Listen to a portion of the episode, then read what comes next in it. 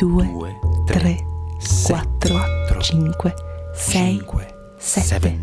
Over 7. 7. Musica sopra i 7 minuti su Radio Gwendolyn a cura di Alan Alpenfeld.